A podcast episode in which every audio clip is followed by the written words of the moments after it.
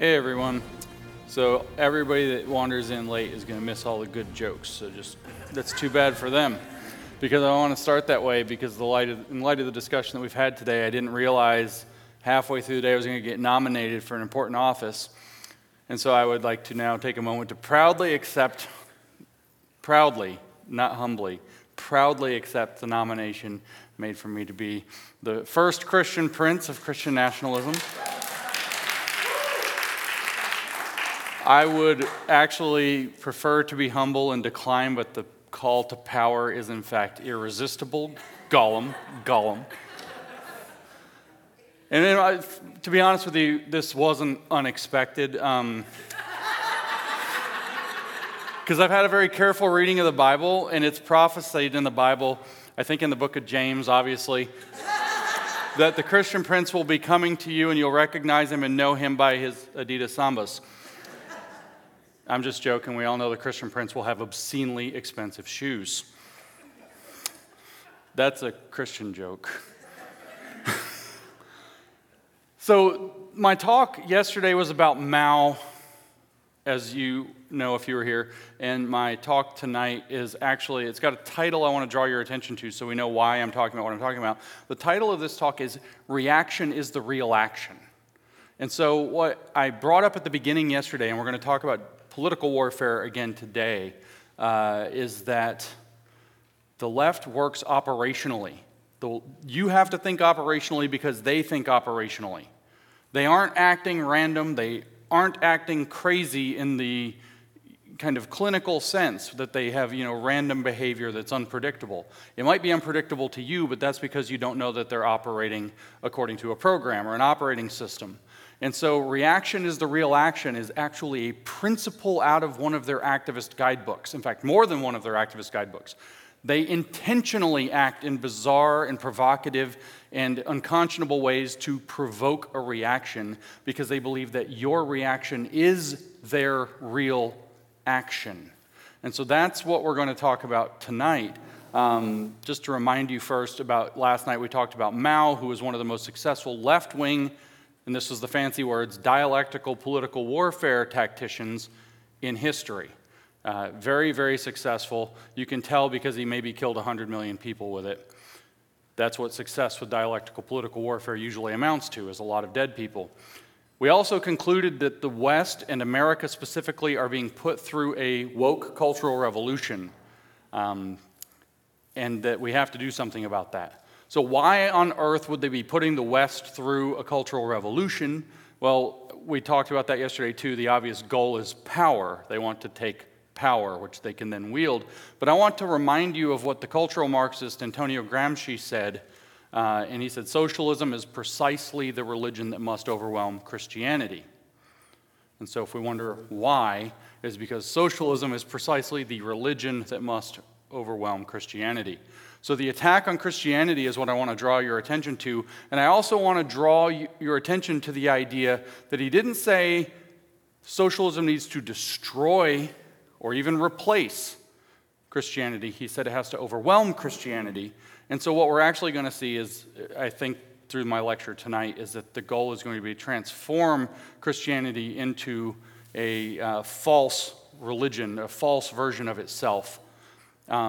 That's what this cultural revolution is about, and this this action and reaction cycle that they're inducing is going to have specific purposes for overwhelming Christianity and making it so Christianity is not a cultural force that can stand in their way. And that's bad, because we concluded that we have to stop this cultural revolution if we care about freedom and liberty, if we care about individual liberties, preserving that for future generations. And we left off with some questions, which are, can a cultural revolution that has started already be stopped? And if so, how do we do it? Well, we've heard repeatedly, we're in the right setting for it in a church, we've heard repeatedly, obviously, that Christianity can play a major role in that. I think many people understand that. I know Shee Van Fleet, who spoke yesterday, has said many times that Christianity, in fact, is an absolutely key ingredient in stopping that, and she, of course, survived the Cultural Revolution in China. She thinks it's a key ingredient in stopping the American Cultural Revolution. But if we're going to stop it, we have to understand dialectical political warfare, because that's what it is. Mao is just an example. There are other countries where this has happened, and ours may become one of them. Unless we understand how it works, then maybe we can stop it. And so when we start to understand how dialectical political warfare works, we understand that there are right and wrong ways to engage it. The title of the talk, Reaction is the Real Action, should tell you that if you engage it wrongly, you help them. You don't stop them, you help them. And reaction is, in fact, a wrong way to engage a dialectical political warfare operation. So just to remind you, political warfare, this is going to be very important, means using political means to get your opponent to do what you want with hostile intent. So you're going to use propaganda, you're going to use political manipulation, you're going to do all kinds of things of that sort to get your opponent to do something that is strategically advantageous to you and strategically disadvantageous to them, and the goal is to get your opponent to react and to act in the way that you want them to so you can manipulate the situation. So dialectical political warfare always has a hostile intent to induce reactions. They want their opponent to react in predictable and useful ways. That's the heart and soul of political warfare, and dialectical political warfare being dialectical. Remember, the dialectic proceeds through conflict. That's what we discussed. And it was my summary definition, which I borrowed from a woman who studied USSR Soviet communism named Julie Bailing. She actually has a book called Beneath Sheep's Clothing, and she says, I read it and I said, why couldn't I have thought of that sentence? It's, communism always marries a truth to a lie. So dialectics is marrying a truth and a lie. And what dialectical political warfare does is it provokes conflict in order to create apparent opposites that generate the energy for political warfare action. So the point of today in this conference overall has been to address the rise of a reaction called Christian nationalism that is taking place. It might be still on the ascendant, or it might be a little bit past its prime. I'm not quite sure where it stands. We'll see. I think that has a lot to do with people like us.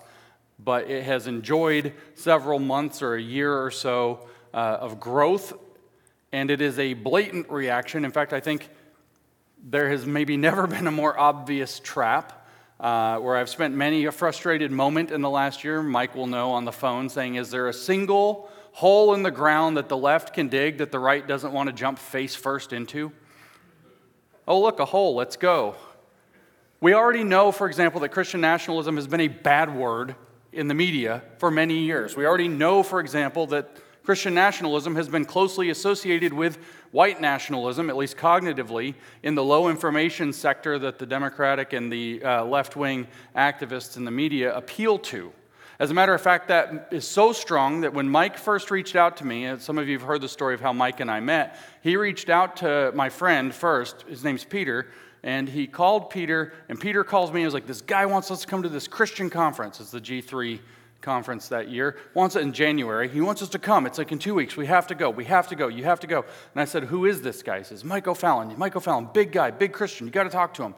And so I look it up. I type it into the Google. First thing that pops up is a Right Wing Watch article, hit piece that was written about Michael O'Fallon that alleged that he was a Christian nationalist, which my brain, as a slowly leaving leftist thought person, immediately translated into white nationalist. I called Peter back and said, no, we can't work with him, he's a Nazi.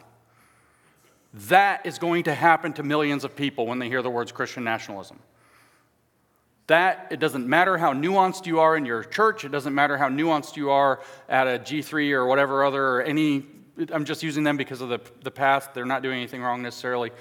Conference, if you speak at a Christian conference and you're all nuanced and you write a whole freaking 475-page book like Stephen Wolfe did, doesn't matter. The overwhelming base that votes Democrat in this country will turn Christian nationalist into white nationalist as fast as they can read the word nationalist. And you have to understand this. And you have to understand that the federal government, which is weaponizing against conservatives that are against their agenda, understands this perfectly. There has never been a more obvious trap. There has been a dialectical narrative arc, which we'll talk lots about in the next lecture as well, being laid for years now, waiting for people to decide to boldly proclaim, I am that, and then they spring the trap. So I think that's primarily what it is. I don't have a ton of direct commentary at this point on Christian nationalism specifically. I don't want to actually outline detailed arguments against it. We heard many of those today. They came from pastors, they came from theologians, they're better than I can do. I have just a few remarks. We will get into some of the weeds about Christian nationalism specifically later, but I just want to give a few quick remarks. The first is that actually a nickname that I came up with for Christian nationalism is basically, you know how they got like the thing, and then there's like the Christian knockoff, you got like rock and roll, then you got Christian rock, and then like Hank Hill has to do a thing on the cartoon and he says, why are you doing Christian rock? It's not, you're not making Christianity any better, you're only making rock and roll worse. Well, we've got a Christian knockoff here because Christian nationalism is basically Christian build back better. Think about it. What are they going to do? We're going to have a new founding, Renew America. We're going to have build back better, but Christian style. Build back Babylon maybe is a better way. Somebody put on Twitter when I said the joke on Twitter about it. I will point out, as some other people mentioned throughout the day, that it lacks a clear and consistent definition, which should be alarming to you. The first thing that people ask when they hear, are you Christian nationalists? What do you think of Christian nationalists? Well, the first thing they say is, well, what do you mean? Nobody's quite sure what it means. Is it something as diffuse as when somebody like Marjorie Taylor Greene stands up and says, well, I'm a Christian who believes in my country, so yeah, I'm a Christian nationalist? Or is it something as specific as this 475-page book by Stephen Wolfe that goes into all these details about a Christian prince bestriding the land and all of this, or whatever else it's got in there? A magistrate, 475 pages of kind of political philosophy on what it really entails, some of which sounds pretty scary, as we heard throughout the day. When you have a situation where you have a lack of a clear definition and people willing to kind of build a coalition around a vague definition that's sometimes really scary and sometimes really benign, that suggests that what's happening is being framed dialectically. In other words, it might be a dialectical political warfare object as opposed to a good faith movement that's trying to lay out what it's about clearly. That means that we're marrying a truth, which is the idea of maybe a cultural renewal, a call to repentance or even Christian belief, a call back to patriotism, caring about what this country's about, caring about the role that Jewish and Christian values have played in forming our nation. That's a truth, and it marries it to a lie, which is a maybe power-grabbing agenda. That allows a very subtle kind of lying that's really only apparent in the dialectical space, where the lie feels more true than true. I think you might refer to it as bearing false witness, and I might make another comment about this group of people that I've now had the distinct displeasure of working up against on social media, where they seem to be it's really almost the only place they have any existence. Bearing false witness seems to be the first commandment of the so-called Christian nationalism movement. I've dealt with woke people, I've dealt with communists, I have never dealt with people who lie more than these people about other people. Never dealt with people who lie about other people more than these people, which is not becoming of a Christian. It looks to me, looking at it, as kind of stepping away and dispassionately as possible, that there's a predetermined goal in search of an argument. They want power, they want to try to fix America or whatever it is they think that they want, and it needs a justification, so they're searching for a justification, writing 475-page books to find it.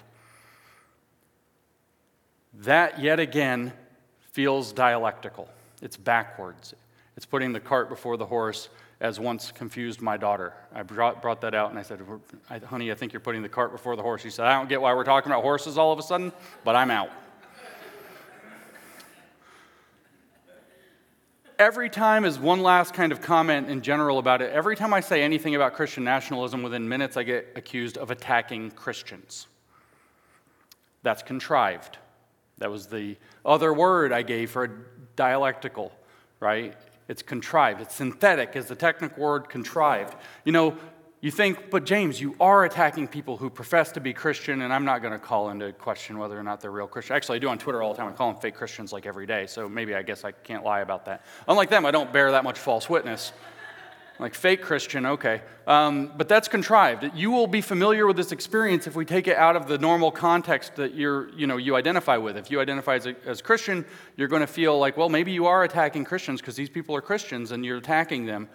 That's the same as if you say, maybe we shouldn't transition children, or maybe we shouldn't put drag queens in front of kids doing sexual performances, and the media says you are an anti-LGBT bigot that attacked gay people. They are taking a very small group of ideological people who are attached to a label, in this case, Christian, and saying to question them is to question all of them. It's to question every Christian, not their specific politics. It's to say with the LGBT situation, to question transition or drag queens or something egregious at Pride or whatever other provocation they've thrown in front of us, is to attack gay people. That's obviously bogus, but a better word would be contrived or dialectical. This is a dialectical move. The Christian nationalist thing, whether it's got honest players in it or not, whether it's mostly honest players, whether it's all honest players, is still part of a dialectical system. And you know that's probably true because these same people who bear false witness repeatedly every time I mention that it's a dialectical system make memes making fun of the word dialectical because they don't want people to think that maybe it's dialectical. Oh, James is talking about the dialectic again. Ha ha ha, dialectic, it's stupid. They don't want you to think that maybe it's dialectical. So my objective tonight is not going to be to talk too much about Christian nationalism specifically. It's going to be to frame this Christian nationalism reaction in terms of dialectical political warfare, which is what it is writ large. Christian nationalism is unambiguously a reaction movement or a reactionary movement. It is seeing the cultural provocations, they call it degradation or whatever, that we see all around us, and reacting to that. They're reacting to the provocations visited upon us by the woke communists. This means that they are placing themselves, whether honest brokers or dishonest brokers, within the dynamic of the dialectical political warfare machine, whether or not they mean to. And that dynamic they place themselves within is called the action-reaction dynamic, which is the rough idea behind the title of the talk. Reaction is the real action.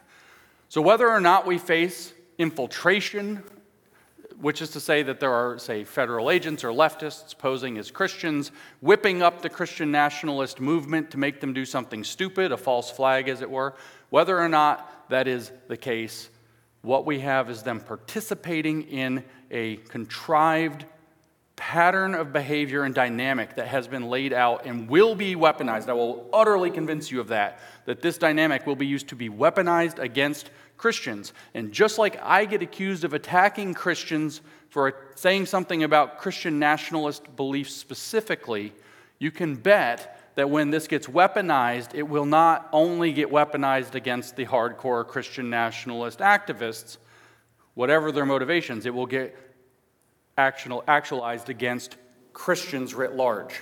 Conservative Christians, at least in the general, will be brought under scrutiny. Just like when any man does anything bad now, it's toxic masculinity and all men are complicit by something like patriarchy or something. Same thing. So what is this action-reaction dynamic? I want to remind you that dialectical political warfare operates along a dynamic spiral. I have a cool graphic for that I showed you last night. We can bring it back up. If it pops up, we'll see it. The goal is to get people to argue back and forth, we'll put it, in a horizontal direction so that you generate the energy to move vertically. So there's the spiral. This is how they believe history works. This is how they believe political movement takes place. If you want to go up on a spiral, you don't go up. You go sideways so that you go around it, step by step.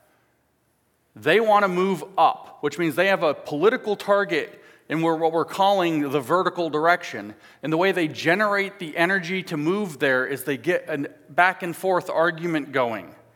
So maybe you get Christian nationalists to fight with the woke, back and forth, back and forth. What you hear them say in very kind of falsely dichotomous terms are, well, basically, and this is all over the internet if you follow any of these punks, frankly, online, is that you're either Christian nationalist or you're homosexual.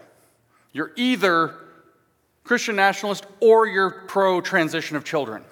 You only have two choices, and they're these two obvious bad choices that cause people to fight across what appears to be a gulf of opposites, and that generates a ton of energy. The left, every single time they say that, can say, look how bad homophobia is in our country for real. They actually are transphobic. People that have much more calm voices are actually feeding that movement and supporting it.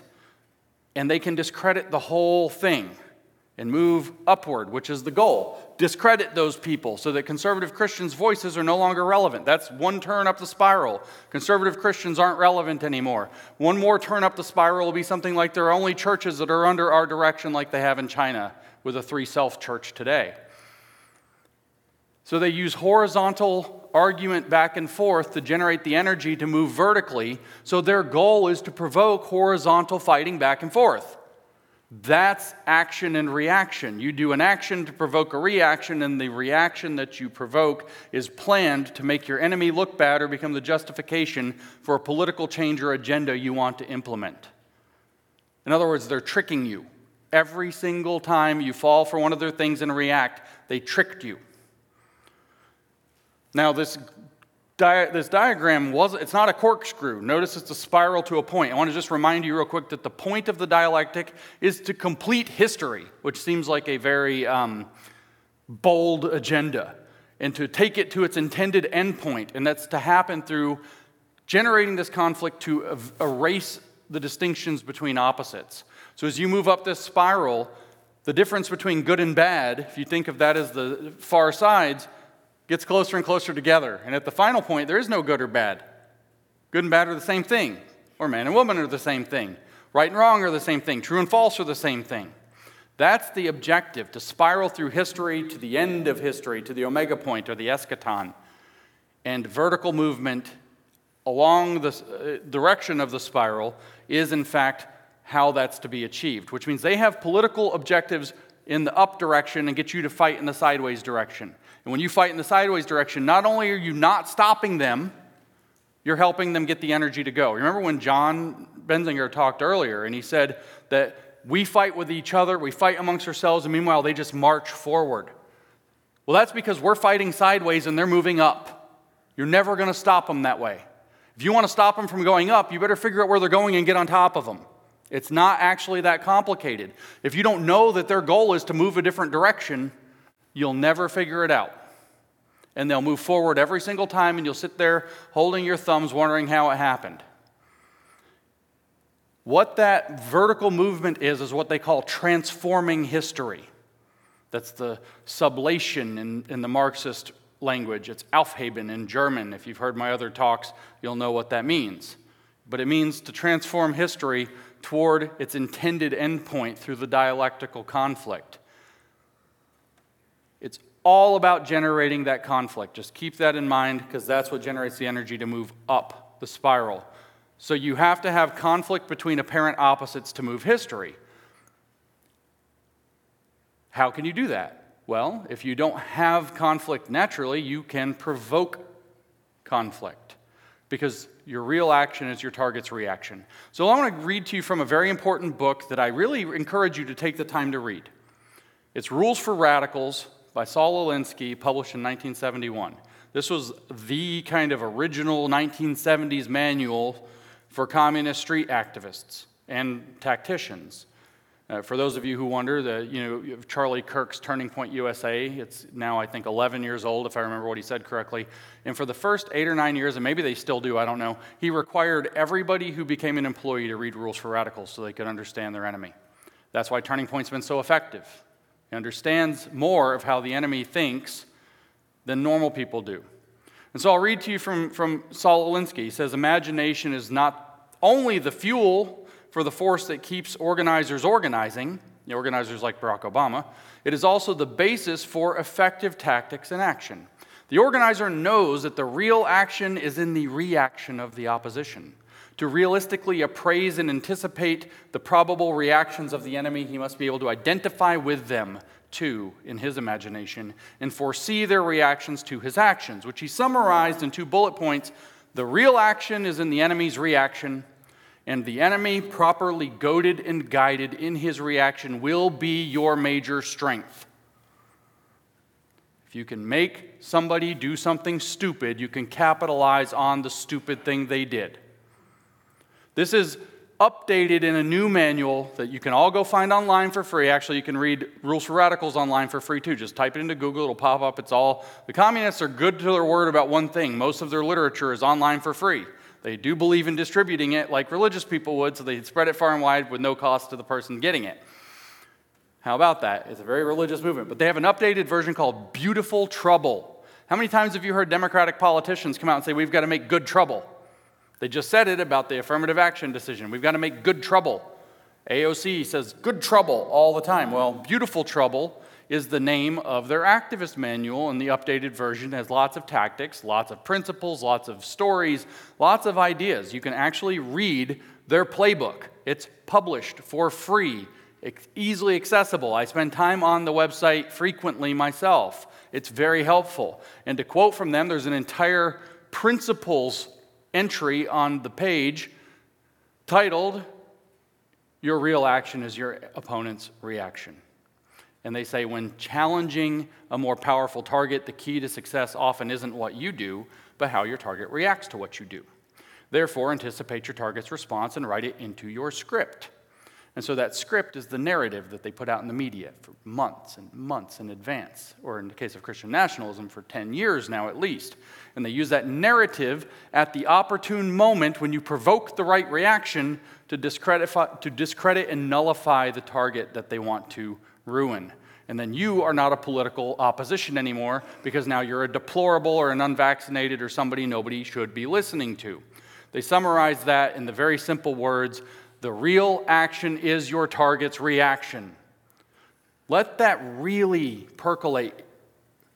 All of their activism is not as important as inducing your reaction to their activism. They poke and poke and poke and poke and poke until you slap their hand. They catch you on film slapping their hand and say you assaulted them. And if they can get you in court and get you arrested for assault, they will. Doesn't that describe half of what happened in 2020? They put a toe across the line, dare you to say a word, and when you do, they cry foul. I call it wound collecting. There's a great meme, I should have put a graphic, it's a little colorful, of an activist shoveling a big pile of, it says opinions, on it, and throwing it over a fence. And then it shows in the next panel on the cartoon, the fence has shovels up above it, and it's throwing it back on her, and it's all over her, and she says, help! Oppression! The opinions look like something else that you'd put down the commode, Pastor. Wound collecting. They get you to react and they frame it out that they never provoked you in the first place. So how does this work? There's two real ways that they provoke a reaction. One is that they generate a real-time reaction, which is kind of what I was just describing. In other words, they get you to overreact to the scale of what they were doing, or at least frame you to make it look like you overreacted. They're trying to provoke somebody to flip out, act like a fool, start yelling, make a scene, get violent, and then they capture it out of context on film to make you look like the jackass. And that's especially useful when you do something that fulfills one of the stories they've been planting in the media over and over and over and over again, like somebody losing their marbles and finally smacking a drag queen that's in front of their kid. Oh my God, the rising anti-LGBTQ hate they've been telling us about for 2 years is real. Holy cow. You'll notice that they provoked a bunch of crazy stuff going on, and so a bunch of people in cities went out that happened not to be white and beat up a bunch of Asian people for a couple of years there, and they started a campaign called Stop AAPI Hate because they had all these videos of Asians, primarily Asian women and elderly people getting attacked in cities, sometimes brutally, some died, and then it was the result of their own policies, but they framed it out that there's these attacks on Asian people, so now we have to create all this Stop AAPI Hate, and they advance their own agendas off of this by misframing what was going on to make it look like white supremacy was encroaching on Asians, which it wasn't. We had all these other memes we put out as a counter to it where we would, show some kind of a blatantly not white thug of whichever race from the actual scenes and put white supremacy on it. Because, white supremacy comes in many colors these days. We just learned about Latino white supremacy. We have Asian white supremacy. I think we have Jewish white supremacy now. We have all the white supremacies you could possibly imagine. It's a very diverse movement, white supremacy these days.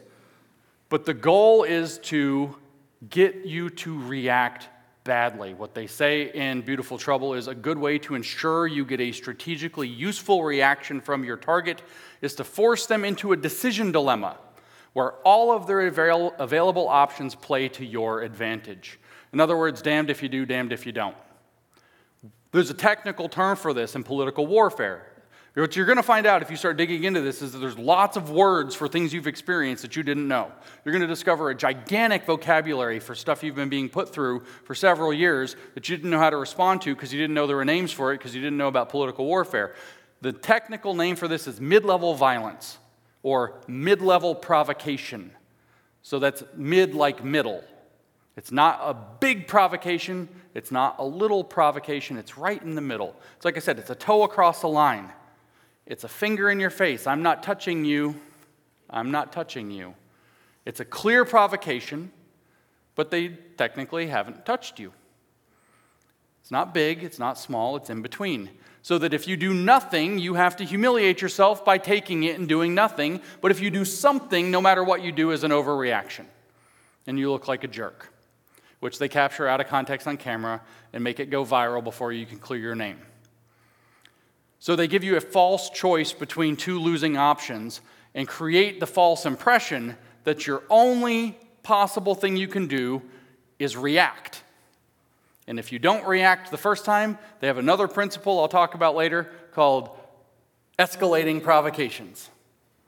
So maybe they put a drag queen in a very modest dress for drag queens in front of children and read them genuine storybooks. Then maybe the storybooks are a little bit more about racy themes. Then maybe the outfit gets a little racier and skimpier. Maybe they start dancing. Oh, but they're just dancing. That's what the media said. Then maybe the next time they're actually doing sexual gyrations in front of children. Maybe now sex toys are involved, and maybe they're actually simulating sex acts in front of children. And this is called an escalating provocation. You didn't take the bait the first time and overreact, so you make it a little hotter.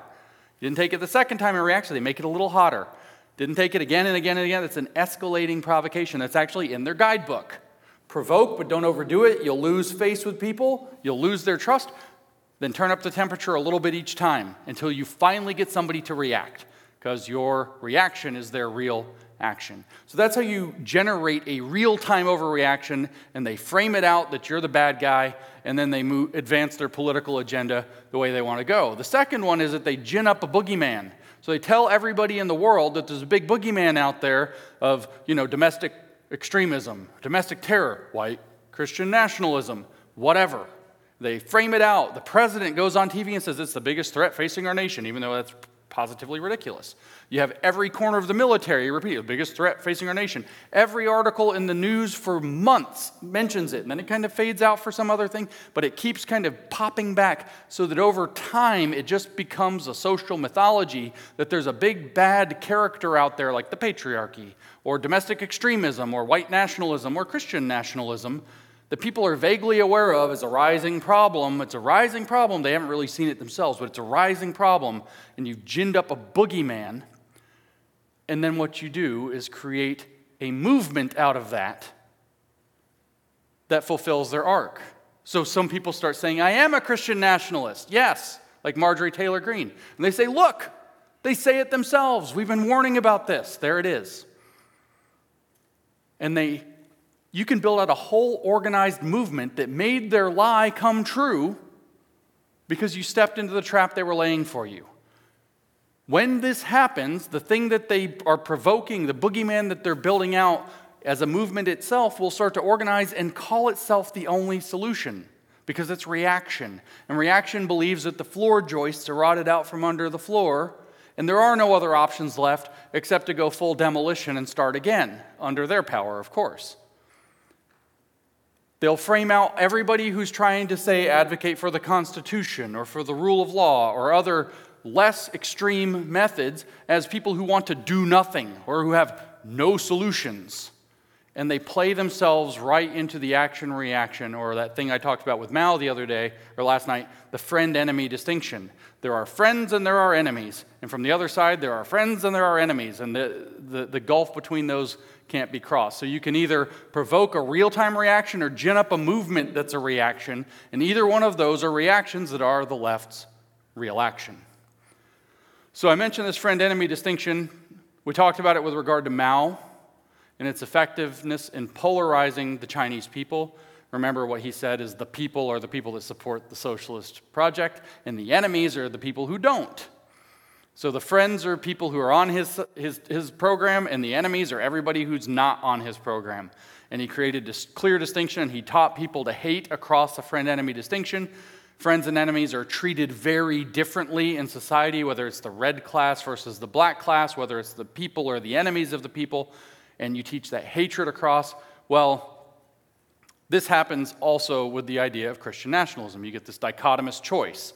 You can either be a Christian nationalist, or you can say that the most egregious provocations of Pride Month, season, summer, year, whatever it is now, 365, are good and okay. As a matter of fact, one of the main provocateurs of Christian nationalism, whose last name actually happens to also be Wolfe, it's William Wolfe, no relation, tweeted recently. He took one of the pictures of something just, I forget what the detail was, but something really, really out of bounds to overwhelmingly most viewers that happened during one of these Pride events. And he said, it's this or Christian nationalism. Two choices, that's it. So you're either with us, friends, or you're part of them, enemies. So is this a Christian value? I'll ask you, hate your enemies. Is that what Jesus said? Don't think he said hate your enemies. I think you're supposed to love them and pray for them. It turns out that the friend-enemy distinction is not what Mao called this. You recall that he talked about it in terms of the people and enemies of the people. But it was talked about before Mao. I don't know if Mao knew about this guy, but it was developed by a philosopher that is very popular in the Christian nationalist reaction and its broader kind of embedded movement, which is sometimes called the national conservative right. And that philosopher's name is, if we call him a philosopher, he's a jurist, Carl Schmitt. And if you pay attention to these things, you'll start to notice Carl Schmitt's name coming up a lot. You will notice, for example, that when they just did the big thing with the Blaze Media that they were talking about, all of the different candidates, I think this was the thing they did in Iowa, and they had this whole coverage, that they were bragging on social media that the Blaze is now filled with Schmittian thinkers, because they've been infiltrating institutions too. Carl Schmitt was a grand jurist of the Third Reich under Hitler. He wasn't always a Nazi. He wasn't, actually, I think he was an opportunistic Nazi. I don't know how committed to Nazism he actually was. It looks like the guy was a scumbag that latched onto whoever had power and followed him around, to be honest with you, having read him. It's almost a little unfair to characterize him as a Nazi because I think he was just latching on to whatever the best thing going was, to have looked at his history. He originally came up with this idea, this political philosophy, of two key concepts, the unbound executive and the friend-enemy distinction, while trying to convince Hindenburg to stop both the rise of the Nazi Party and the communists in Germany. He realized that Germany was going to fall one way or the other, looking at the dynamics and the fight between the fascists and the communists. And he said the only way we can stop this, and frankly, technically speaking, at that point he may have been right, I don't know, is to seize executive power and stop both movements, which had passed a kind of critical threshold. Maybe he wasn't right. But Hindenburg didn't go along with it. And so Hitler took the chancellorship in 1933, and in a few weeks later, Carl Schmitt joined the Nazis and became one of his jurists. But he summarized these thoughts in a very famous, his most famous book, which came out in 1932, before he was a Nazi. Apparently, he renounced Nazism after it all fell apart later, so I think he was just an opportunist, frankly. Not that signing on opportunistically with the Nazis is really this thing to be proud of. I just don't want to give you this impression that he was necessarily ideologically committed to really anything. But in 1932, he published a book called The Concept of the Political. And the friend-enemy distinction comes from there. And his argument is that all true politics, or real politic, is comprehensible as the intrinsic conflict between friend and enemy.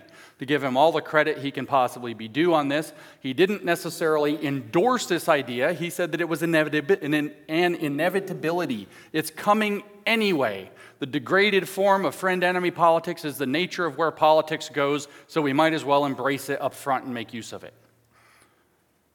Who are your friends? And Carl Schmitt's friend-enemy distinction, friends are the people in a political coalition, at its extreme is what he described it, that you would die for. And the enemies are people in a political coalition you would kill. He referred to this as mutual association, mutual disassociation, and mutual enmity across the divide. This is inherently, among whatever else we might talk about it, I'm talking about dialectical political warfare, so I'm going to point out that it is inherently a conflict theory. It inherently brings up two opposites that are intrinsically in a dynamic working together or working against one another that has to complete itself somehow to end that conflict. And so his belief about politics is that it is intrinsically a conflict-bound synthesis of friend and enemy. So I bring you back to the idea that we have an inherently dialectical project in Christian nationalism, which has accepted Schmittian thought pretty much whole hog. He also had this idea that a sovereign should be an unbound executive. To be sovereign, in fact, means that you get to decide upon which laws you're exempted from, or that your friends are exempted from, or when you get to drone strike an American citizen. Oh, that was Obama. Oh, yeah, it was, wasn't it? Same thing. The sovereign gets to decide the exemptions to the law, when you get to step outside of the law, and therefore he is unbound by the law. He's technically, he has this complicated argument that doesn't make any sense. You're technically still bound by the law, but because you're the sovereign, you can step outside the law when you need to. Kind of like where the WHO right now is trying to set up a program where they can declare a crisis shock at any time and take over sovereignty of other nations. They're bound by whatever international law is until the moment that they're not, because they need to make an exception. That's what it means to be sovereign for Carl Schmitt. And like I said, you will find if you talk to these Christian nationalist folks or their friends in the national conservatism movement or the integralists that you've been hearing about all day in general, that they are all big fans of executive power. Rather than limiting executive power, they want to increase executive power, which they seem to also be chasing. To, if I make the Gollum reference again, they're chasing the One Ring. They see themselves as Gandalf, who can take the ring and put it on and do good in the world, without doing what Gandalf said would happen, because Gandalf was wise, is that he would erect himself as a new Dark Lord in a new Dark Tower if he was given that power, because it's the corruption of power that is symbolized in the ring. How do we know they like executive power? Well, the name Adrian Vermeule has come up a few times, law professor at Harvard. He is openly an integralist, and at one point he was asked, "What do you think of executive power?" And he said, "Yes." They like power. So what this is the same program on the different side. My purposes aren't to get too lost in the weeds of any of this part, though. They'll say that I've just abandoned the discussion and the nuance and all that, and I don't care. That this is popular in Christian nationalists and national conservatism circles is proof that they are reactionary. That's all I need for this. They are definitely not a conservative movement. They are a reactionary movement, and thus they are part of the action-reaction dynamic that's our focus tonight. But I'll give you a little extra proof. Remember last night I quoted Hitler, which you're not allowed to do. We're going to quote Hitler again from Mein Kampf. "Gradually," he said, "I became an expert in the doctrine of the Marxists and used this knowledge as an instrument to drive home my own firm convictions. I was successful in nearly every case." So Hitler learned how to be Hitler by studying how the Marxists do Marxism and stealing their methods for his philosophy. So now I'll quote from the guy that wrote The Case for Christian Nationalism, Stephen Wolfe. On the 20th of May this year, on a tweet he is now deleted, he wrote, "I am not conservative because I agree in part with the, quote, critical methodology of the left, but come to different conclusions and valuations." Those sound similar to me. Now let's be real clear, though. I am not accusing Stephen Wolfe of being like Hitler or a Nazi. I'm saying he's making one of the same mistakes that Hitler made, believing he can take up and wield the dialectical ring of power and use it for good. Everything done with the ring goes bad. It all comes to ruin and destruction. So this is hubris, if I can give Stephen a bridge back from the dark place that he's gone. We all make mistakes. So what about Christian nationalism outside of just this dynamic? Well, let's look at three separate cases that it can possibly happen. Three broad cases. It can succeed all the way, it can succeed in part, or it can fail. Those are the only three things that can happen. Of course, succeed in part is on a spectrum, and well, we got to get a rainbow or something for that. What if it succeeds in total? Now, let me be real clear. That's not likely. I don't think it will. I don't think the American people will put up with it. And from my talking to American people, the reaction I get when I tell them about this Christian nationalism stuff is, why are you even thinking about that? Why are you talking about that? Those people don't have any power. Or, what? Why are they doing that?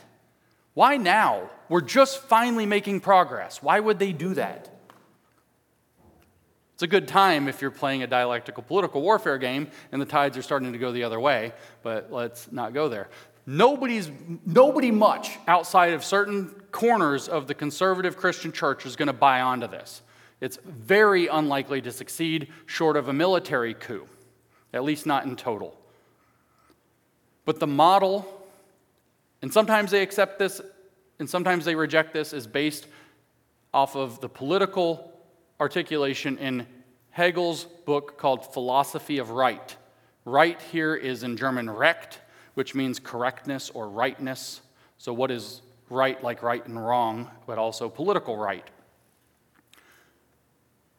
It's the same basic program that we saw with Mao, but it's slightly different and not quite necessarily as dictatorial. What Hegel put forth is a constitutional monarchy that has a progressive religion at its heart. The most important thing to know about the Hegelian version is that it's not America. America is not a Hegelian project. We focus on individual liberties, not collectively entering into conflict cycles to drive history to its intended endpoint and enter the promised land that we'd had in our own mind as we built it out. That's why what you'll hear from the Christian nationalists is that they want to reconstitute America in a new founding. A new founding, which means not America. To reconstitute was very particular wording, as in our Constitution is not adequate, so we need a new one. They want this new picture, whether it's Christian Prince or whatever else, to be built off of, whether they fully realize it or not, Hegel's conception of how an ideal state would operate as given in Philosophy of Right. What Hegel believed, is that states are meant to arise in history so that they can go into conflict with one another, then resolve the contradictions within the Weltgeist, the spirit of the world, and then fall away. History is using states and then discards them as history advances itself toward the perfect system. So the goal would be to build a Christian version of this that's in conflict with all the non-Christian things. And then that dialectic across Christendom versus non-Christendom, or mere Christendom versus whatever else, can start to play out. Meanwhile, internally, the dialectic is working to concentrate power. This is where Mao said, remember, there are contradictions between people and the enemies, and then there's contradictions among the people. They're of a fundamentally different character. What he was saying is there's a big picture dialectic, friend versus enemy, and then within friends, there's another dialectic to concentrate the belief system onto one set of ideals. And so ultimately, this is why this is a Hegelian project, whether they believe it or not. It's using dialectical methods to concentrate toward an idealistic Christian, pan-Protestant belief system that's going to create a state that will be in conflict with all the other states so that we can figure out how the world's supposed to be. Maybe it's all going to become Christian. I don't know what that means for a nation, but that's a philosophical question outside of my scope for these purposes. They want to build, in other words, a Christian version of the same system that the left wants. I'm not calling them Maoists. I'm saying that they want a system that's modeled the same way. There are friends and there are enemies, and there's a dialectic between them that plays out on the grand scale, and within the category of friends, there's another dialectic that works to concentrate the ideology of the people inside.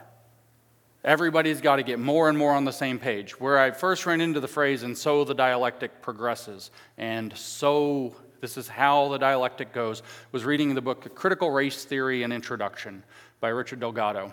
And he has this section where he says, well, we had, critical race theory, and then we started to work in feminism, and then we started to work in, well, there's specific races. There's Hispanic crit, Latin crit, Asian crit, and all these other forms of critical race theory that are, well, you know, what's the difference between, you know, in critical race terms, between being Hispanic and being black? Where does that fall in this privilege oppression hierarchy?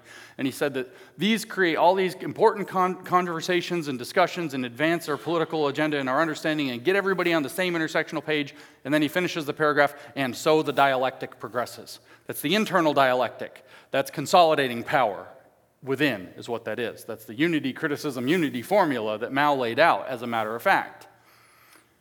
So the question that we have to ask ourselves, the first question, we're going to have a lot of questions we have to ask ourselves, is how long is that going to last? How long is it going to work? Why do I ask that question? Why is that my first real question about these people? How long is their mirror image system going to last?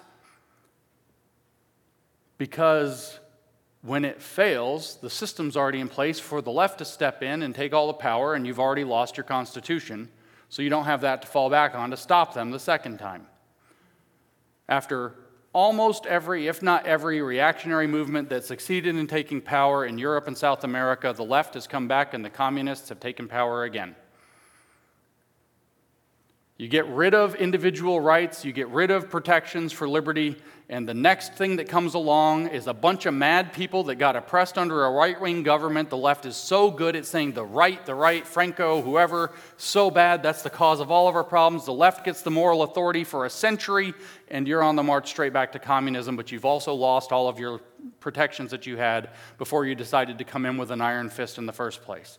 The left is better than anybody in history, as a general rule, at stealing moral authority. And they will steal it from this. So how long is that going to last? Build the system, wait till they steal it. Great plan, guys. But then, how are you going to make sure that it stays Christian? I mean, there's going to be people within it that aren't necessarily going to agree. You know the left is going to try to subvert it. How do you know it's going to stay doctrinally correct? Well, you could use a social credit system. You could install one of those. You could maybe create local currencies that are digital and controlled and make sure that only friends can use them and enemies can't. You know, all the different tools the left is building to build a system of control, those are possible options. You could go full Amish. Good luck when the tank shows up. I guess you can be an Amish with an AR, but I don't know exactly if that's quite what they do. More concerningly than the Hegelian aspects, though, are the other aspect that matches what we see in not necessarily communism, but in the modern neo-Marxist identity Marxist policies, which is folkish nationalism. Now, the left gets really upset when I point out that what they have created is something folkish. There are folks. Have you noticed they like that word? They use that word a lot. Folks, white folks, black folks, gay folks, queer folks. It's gender neutral, so you can say folks. They use the word folks a lot. W.E.B. Du Bois wrote a book in 1903 that became considered the basis for what became critical race theory a century later, called The Souls of Black Folk. He saw the blacks as a folk, as a nation, you know, like people in place, which is what Stephen Wolfe characterizes a nation as, people in place. So black people are a folk, according to W.E.B. Du Bois. Where did W.E.B. Du Bois get that idea? Germany. In the late 1800s, in 1893, 4, it's been a few minutes since I've read, he actually went to Germany to try to do a PhD, and he ended up not finishing his PhD there. I don't know what the circumstances were. He finished it at Harvard, became the first black PhD from Harvard a couple of years later, before 1900. But he studied primarily Herder while he was there, and folkish nationalism. The idea that the Germans are a folk, and that you could unite the 300 disparate states in Germany or Prussia at the time under a folkish identity. Same language, the Germanic language, same songs, same culture, generally speaking. We're a folk. You know, we have one folk, ein Volk. One program, one Reich, ein Reich, with one leader, ein Führer. The same idea fuels, this is the heart of why you have folks at the heart of all the woke language. They think of themselves as a people with a culture. They think of themselves ethnically. Queer culture is a thing. You know what one of their main publications for the LGBTQ lobby is? LGBTQ Nation. What do they fly everywhere? Flags. They have a flag for every sexuality you can possibly think of and more. They even have a pedophile flag. Why do they have flags? Why do they fly them over the American flag and over the other nation flags? Because they're a colonizing nation. Because they think of themselves as a folk, a kind of people who are bound together by a shared culture, which is exactly the definition of nation that Stephen Wolfe gives in A Case for Christian Nationalism. The identity politics will play out through doctrine in Christian nationalism in exactly the same way that it plays out in identity Marxism, although with the critical methodologies adapted to Stephen Wolfe or somebody else's valuations and conclusions, as he phrased it. This leads us to ask a lot more questions. If we're going to have a total win, that was the presupposition here for this part of the talk, of Christian nationalism, that we're going to become a full U.S. Christian nation, or as actually Stephen Wolfe put it, North America Christian nation, we have a lot of questions to ask. Pastor John raised that earlier, that I asked a lot of hard questions about it. So the first one, of course, is whose doctrine are we going to follow?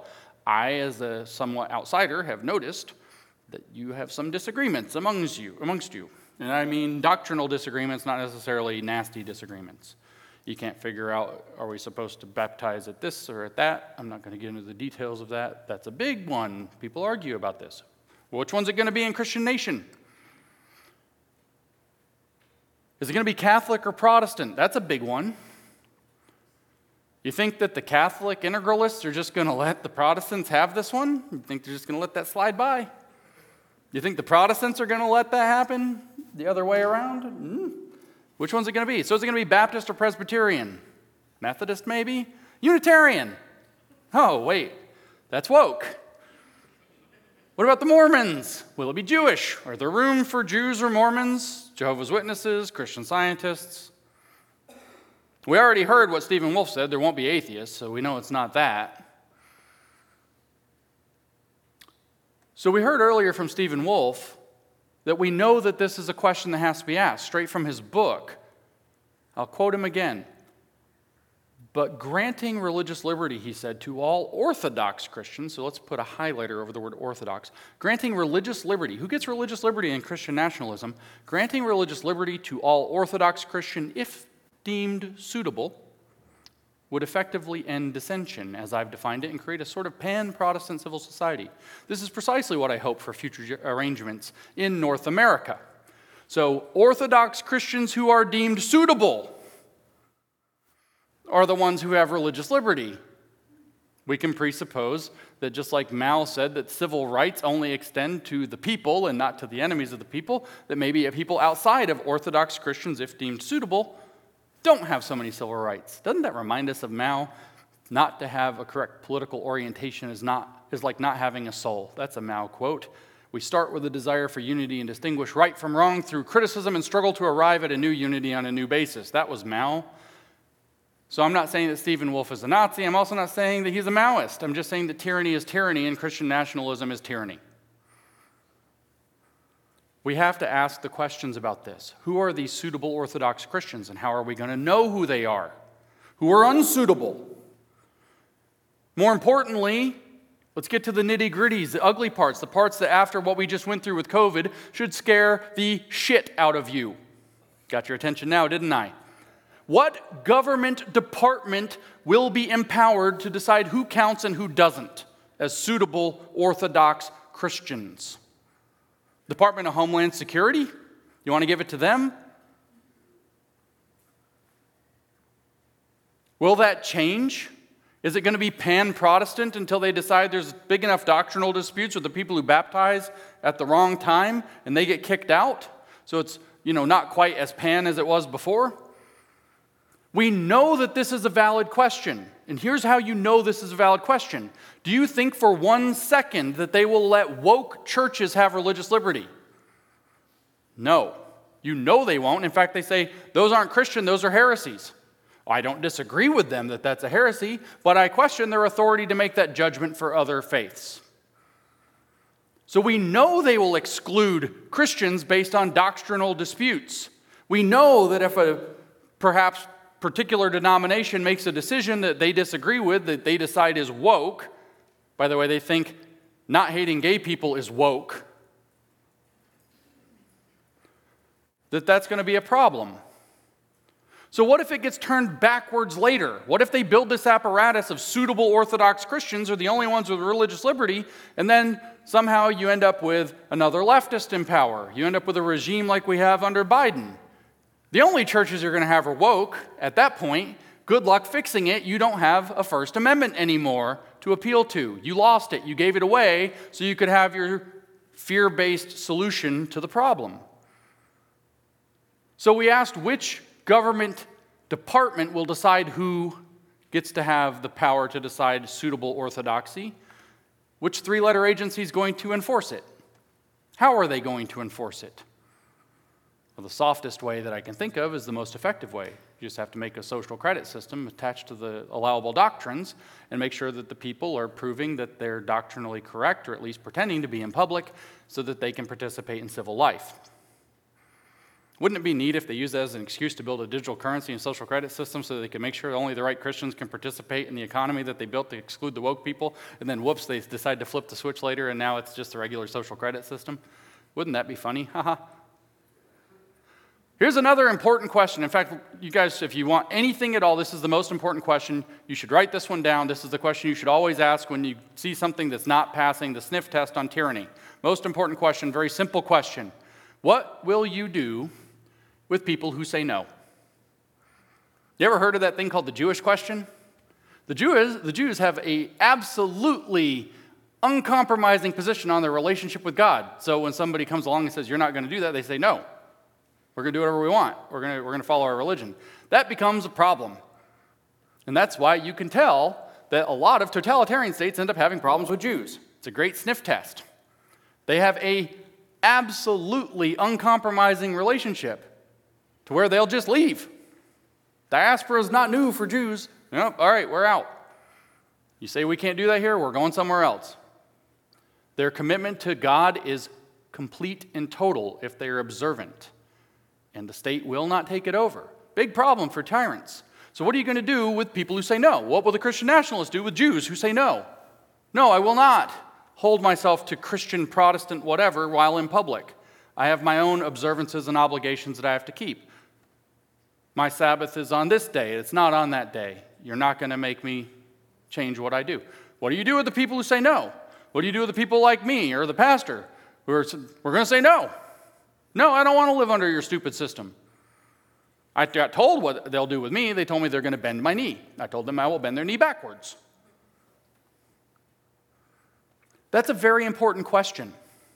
What will you do with people who say no? Ask it every time you suspect tyranny is in the works. What will the woke do with people who say no? Struggle session. What will the Christian nationalists do with people who say no? Well, we heard from Stephen Wolfe's book earlier. We can banish them, we can exile them, or we can deprive them of their property, or we can kill them. These could be capital crimes, he said in his book. At the very least, I suspect they'll do the same thing the woke do already. The new system, the new way, the new passive-aggressive, if I might use a colorful term, bitch way to deal with this, is to make it suck not to participate in the new system. Tyranny in the 21st century is opt-in. You don't have to. Nobody shows up with a gun and says, you're going to sign up for the vaccine passport. You just can't do anything until you do. Enjoy your miserable life off the grid that gets harder and harder and harder and harder. At any time, all you got to do is come down, put yourself in the system, and you have your bank account back. We'll make it real easy for you. You don't even have to carry money or credit cards. Just scan your phone, scan your hand, scan your forehead. You can pay. You can walk in and out of a store, pick stuff up. Nobody even does it. Nobody's there. You just get stuff, and you get it taken out of your account, no problem. Make it very easy, very convenient if you play ball. Make it very uncomfortable if you don't. Christian nationalists can do the same thing. You know, you can live in our society, you can worship as you will at home, but when you're in public, you're going to follow all of our rules, and you're not going to be allowed to shop at these stores. The whole system could be set up the same way to pressure people into conversion for convenience. Yeah, that's exactly what the gospel teaches. you know, believe for convenience, so your life will be easier. That's why you should believe. That's pretty much exactly the message of the Bible, right? Gosh. That's the way tyranny works in the future. It's passive-aggressive. They're not going to force you, they might later, but for the period now with social credit looming, they don't have to force you to do something. They just make your life miserable until you participate. They make it harder and harder and harder and harder until you get on board. That's pretty much effectively what Stephen Wolfe said is going to be the condition for people who resist the Christian nationalism in his books. Atheists will be stamped out, the wrong kinds of beliefs will be stamped out, blah, blah, blah, exile, the whole thing. If they can deprive you of your life, your liberty, or your property, which is the core philosophy of America, that those things are inalienable rights, if they can alienate you from them, they can make you pretend to believe whatever they want you to, making life extremely uncomfortable for you. So a last question to ask, is this American at all? Well, of course it's not. They want to reconstitute the nation in a new founding. When you reconstitute a nation, it's not the same nation anymore. This isn't rocket science, it's a new nation. The constitution of a nation tells you what the nation is. It's the definitional document of the nation. So you get a new constitution, a new founding, you have a new nation. So the thing, they might call it America, they might call it Christian America, they might call it the CSSR or something, or A, I guess. Who knows? But it's not America. America was constituted in 1789. That's when it was constituted. If it's not that constitution, it's not America. But we have good reasons to believe that this is absolutely not American. I'll give you an example. On May 25th, I was with Mike. We were in D.C. at an event, which is a very fortuitous time to have done this. It turned out to be very funny. I tweeted the following. See if you disagree with this very controversial tweet, because this was a very controversial tweet. I said, the U.S. Constitution, preambled by the Declaration and bolstered by the Bill of Rights, if defended by an American people who support it, is the best defense against any tyranny man can devise against his fellow man, and is the greatest impediment to the global Marxist agenda. Is that an offensive tweet to an American audience? Well, Christian nationalists went bonkers. Within like 2 minutes, they were tweeting back, failed document. I retweeted it today to see what happened within 2 minutes. Failed document. The floor joists have rotted out. These are the people that want to teach the world about faith. They have none. I also got I got thousands of responses to this, angry responses to this immediately. People were shocked at this very conservative conference that I was at, and I was trying to tell them about the Christian national thing that it was all embroiled in. I didn't have to tell them. I just show them the tweet, and they said, oh, yeah, I like that tweet. And I'm like, look at the responses. And they said, holy crap, what is wrong with these people? I didn't know it was like that. A lot of them quoted a character called Lysander Spooner. You'll hear Spooner quoted by these people a lot. They got favorite quotes from, lots of people. This one is, but whether the Constitution really be one thing or another, this much is certain, that it has either authorized such a government as we have had or has been powerless to prevent it. In either case, it is unfit to exist. That's their attitude toward the United States Constitution. So who was Lysander Spooner? You're going to be surprised if I know he's a leftist? Of course you won't. He was an individualist, anarchist, Unitarian. He was considered, for 19th century purposes, late 19th century purposes, a left libertarian. He was a member of the International Working Men's Association, which was also called the First International, which got infiltrated, taken over by the communists, who threw out all the anarchists, and became the Second International, which was headquartered in Moscow. The Third International coordinated Stalin and created Mao Zedong. The precursor to the Communist Party International is who they quote, a member of that. Strange guy to choose to quote about how our Constitution is unfit because it allowed our government to overstep its bounds. They also quote John Adams a lot, and I've heard this quote a couple times today. Our Constitution was made only for a moral and religious people and wholly inadequate to the governance of any other. I actually kind of like that our Constitution in that sense is minimal. It restrains the government, but it doesn't outline, say, like the state constitution of Oklahoma, which was written during the Progressive Era and is something like 400 pages long, detailing even like the cost of propane per ounce or something like that. I'm glad we have a minimalist Constitution, and that does require at least a moral and decent people whether religious or not. This was John Adams' opinion. So they like to bring this up. They like to say this is why we need a Christian nation. They quote John Adams on this, one of our founders, second president, great friend, argumentative friend. They had falling out, came back together, whatever, with Thomas Jefferson, a very central American figure. You don't get much more central than John Adams. And so I did my due diligence. I actually went to a conference where there was a panel about Christian nationalism. Stephen Wolfe was on this panel. I listened to them speak, and I listened to them field questions. Just another little data point in your Excel file here on Christian nationalism. When it came time for questions, almost every person in the room raised their hand, very vigorously. And one of the first questions was from a lady who quoted something from Jefferson and quoted something from Madison, I think from memory, and said that's a little bit at odds with the characterization, not that Stephen gave, but this historian on the panel had quoted Adams. And the reply was, we consider Jefferson and Madison to be an extremist fringe among the founders. We refer to that as Virginia supremacy, and the United States isn't necessarily to be bound by Virginia supremacy. So I remind you of what these two gentlemen did in terms of the United States. Thomas Jefferson, in case you forgot your civics and your history from second grade, wrote the Declaration of Independence. James Madison wrote the Constitution. That's Virginia supremacy. These are not people who are friendly to the United States Constitution. Now, incidentally, they mention this quote from Adams, and I don't have a problem with this quote from Adams. I like to contemplate this quote from Adams, but I do like to add relevant color to this quote from Adams in light of Christian nationalism. Normally, I don't care, but the Christian nationalists are using it to promote their ideas about how our nation should be constituted, so I think we should understand who John Adams was when he said this. Does anybody know what John Adams' religious affiliation was?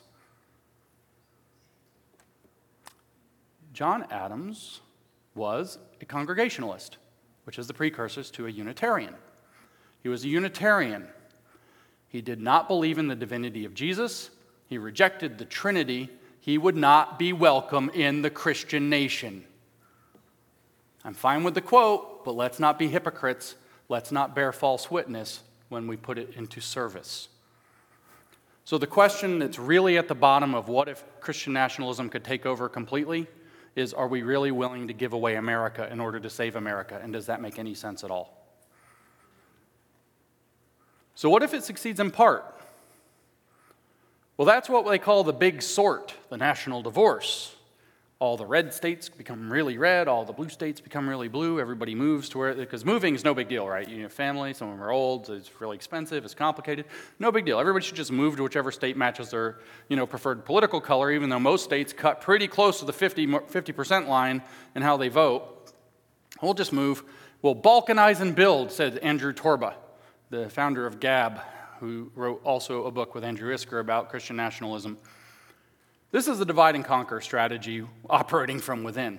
It's basically the same thing as total victory, but on smaller scales, like micro-states instead of a nation, micro-nations instead of a nation. It's a balkanized country into different Christian denominational autonomous zones, or whatever we want to call them. I'm sure that the U.S. writ large, the Democrat-run U.S. writ large, where all the conservatives lump themselves into, say, the upper Cumberland on the border of Tennessee and Kentucky, are just going to say, yeah, guys, just go make your own nation, no big deal. We'll just let you do that. No problem. Religious liberty, guys, even though you're saying that you're not part of the U.S. anymore. It's like they forgot what Abraham Lincoln did when people left the U.S. You're just going to have a regional version of the same thing. You're going to have several folk nations that are now going to be united across kind of a loose, some kind of agreement, a pan-Protestant or whatever intersectional Christian banner across the broader nation. It's the same thing as the woke, basically, but with Christian doctrines and denominations. Just like I said before, they have a CRT nation, they have race nations, they have queer nation, they have LGBTQ nation, they have post-colonial nationalism trying to take over throughout Europe and so on, and so the dialectic progresses. Same thing here. But this is definitely divide and conquer. The possibilities are overwhelming, obvious.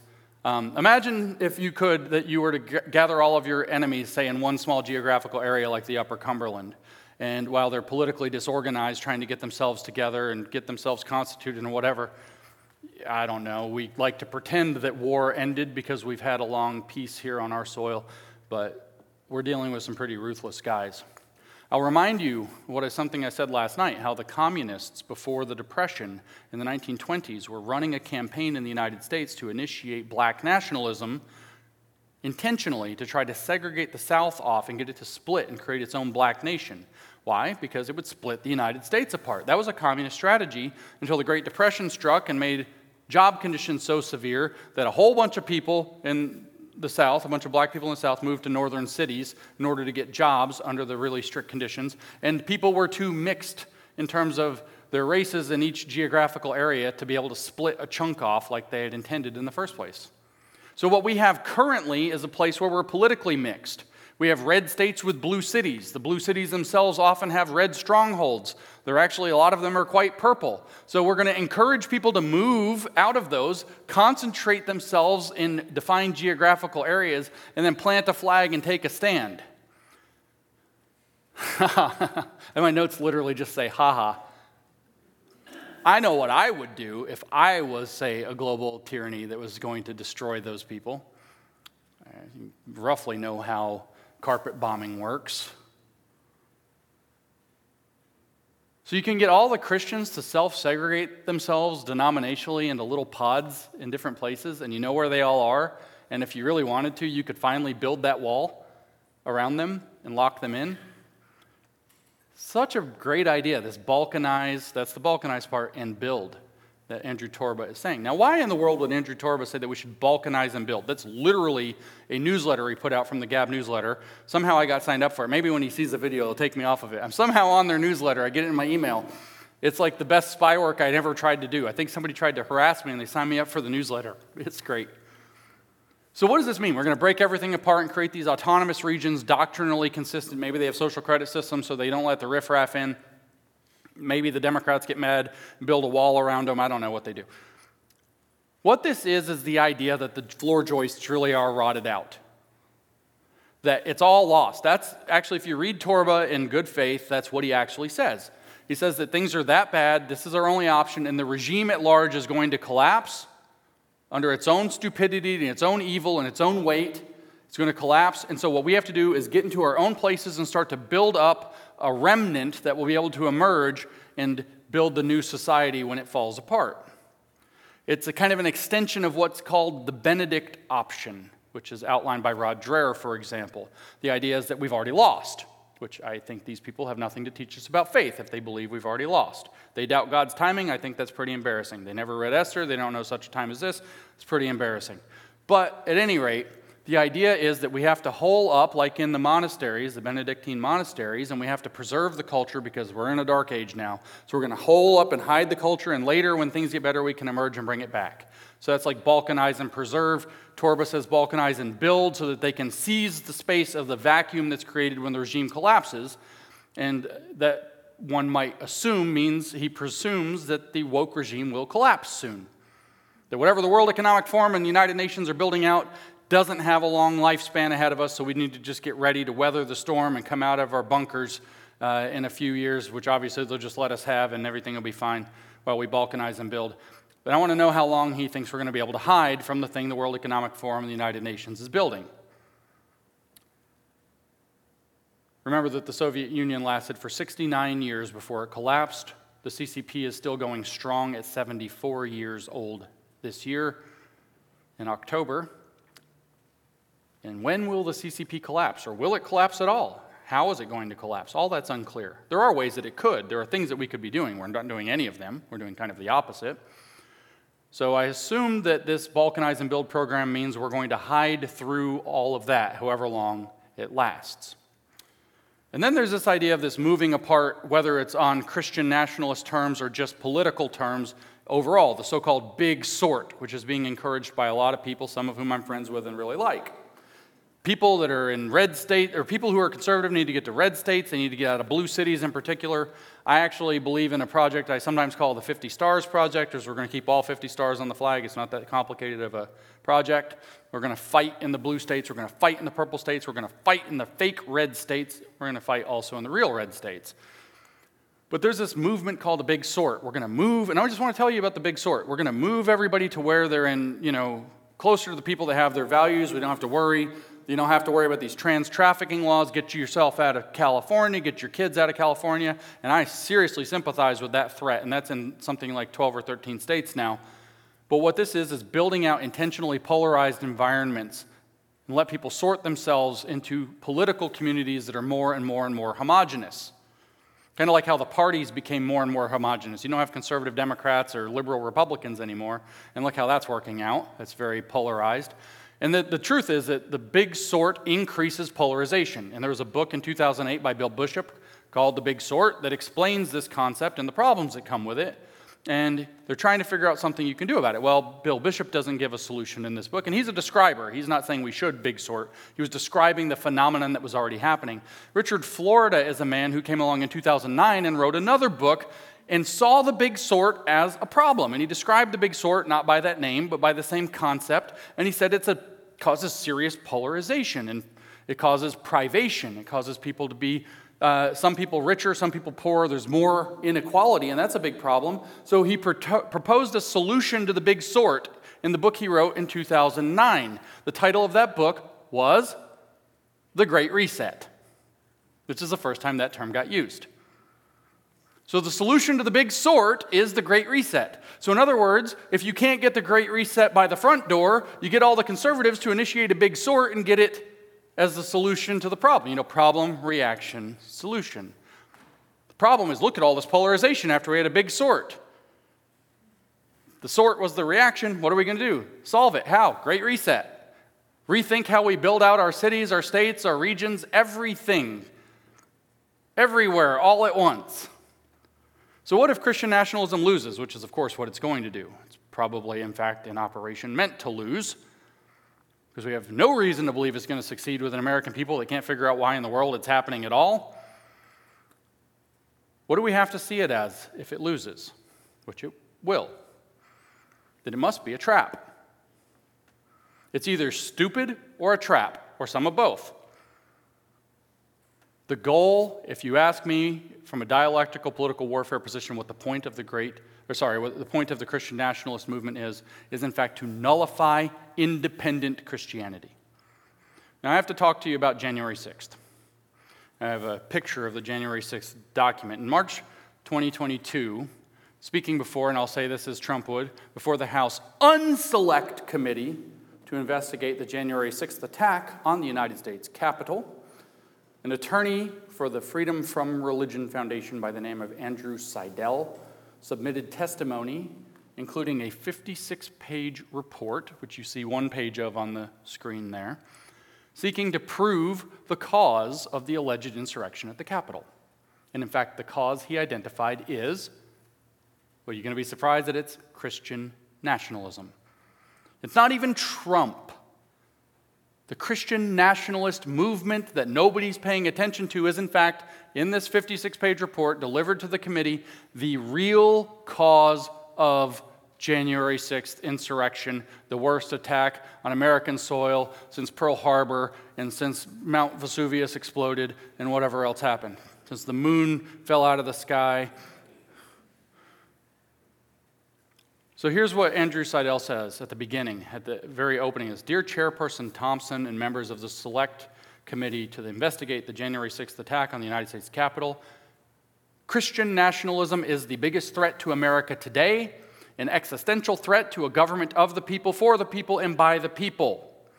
I delivered that warning to a room full of reporters at the Religion News Association conference in Las Vegas on September 19, 2019, and 475 days later, on January 6, 2021, Christian nationalists proved me right." Remember that whole thing I said they build out a story for a long time, and then all of a sudden they use an event and say it came true? They attacked our capital, our democracy, our nation, and you. You're speaking to Congress. Christian nationalism was the banner under which the seemingly disparate groups united that day. The ideology provided the moral and mental permission structure Americans needed to assail American democracy. He goes on to say, "My testimony will lay out the undeniable evidence showing that Christian nationalism played a central role in the insurrection, both in the lead up to the insurrection and on January 6th itself." What do you think the federal government thinks about the January, or about the Christian nationalist movement. What do you think they think about it? Let's hear from Mr. Seidel again. Christian nationalism was the central driving force on January 6th. The attackers were not shy about declaring their motivations. They held Bibles aloft, prayed in the Senate, carried Christian flags, openly confessed to their motivations on video. The many disparate identities and ideologies visible during the attack were united under a banner of Christian nationalism, which created the permission structure necessary for Americans to attack their own government. We'll zoom in a little bit here. That Christian flag, there on, I guess you're right, was carried into battle against America, was carried alongside the Confederate flag. See how they do guilt by association? And this, unfortunately, is an association they won't have a hard time reifying or making real. Unfortunately, many of the so-called Christian nationalists are also quasi-quiet, not really all that quiet about their neo-Confederate beliefs as well. It was carried against the police officers protecting the beating heart of our democracy. The terrorists didn't just parade the flag on the battle lines opposite Hodges.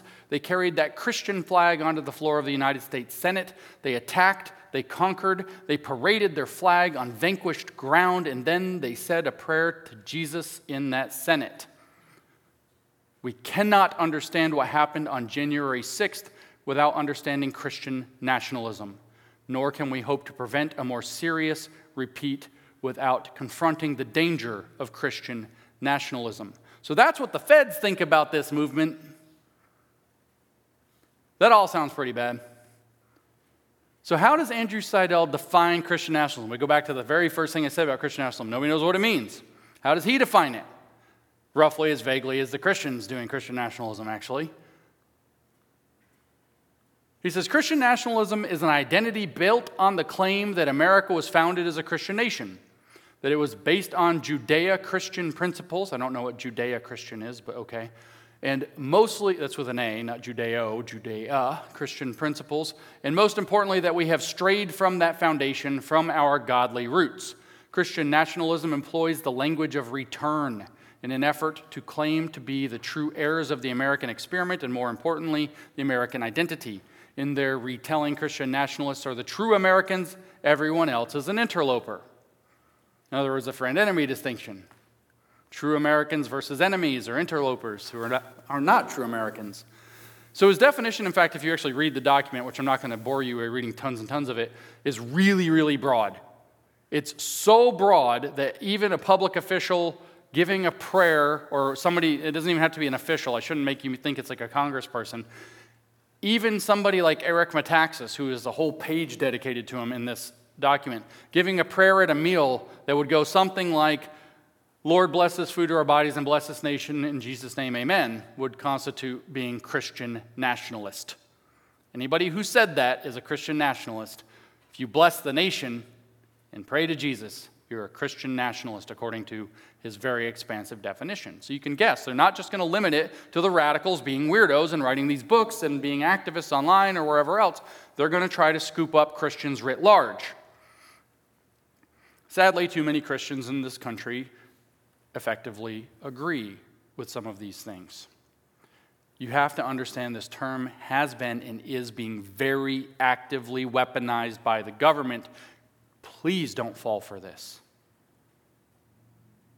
What I just did, according to the Christian nationalists, is attacking Christians. So what does Seidel propose as solutions to this clear and present danger to U.S. democracy? Well, he gives two. Number one, investigate Christian nationalism as a potential threat to the nation. And two, recommit to the separation of state and church. That's how he phrases it, backwards from usual. If we take a close look, we can see him marrying truth and a lie, can't we?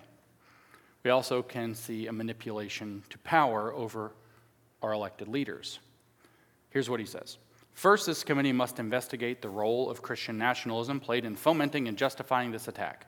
This committee cannot ignore Christian nationalism or treat it with timorous indifference simply because there are religious aspects to this identity.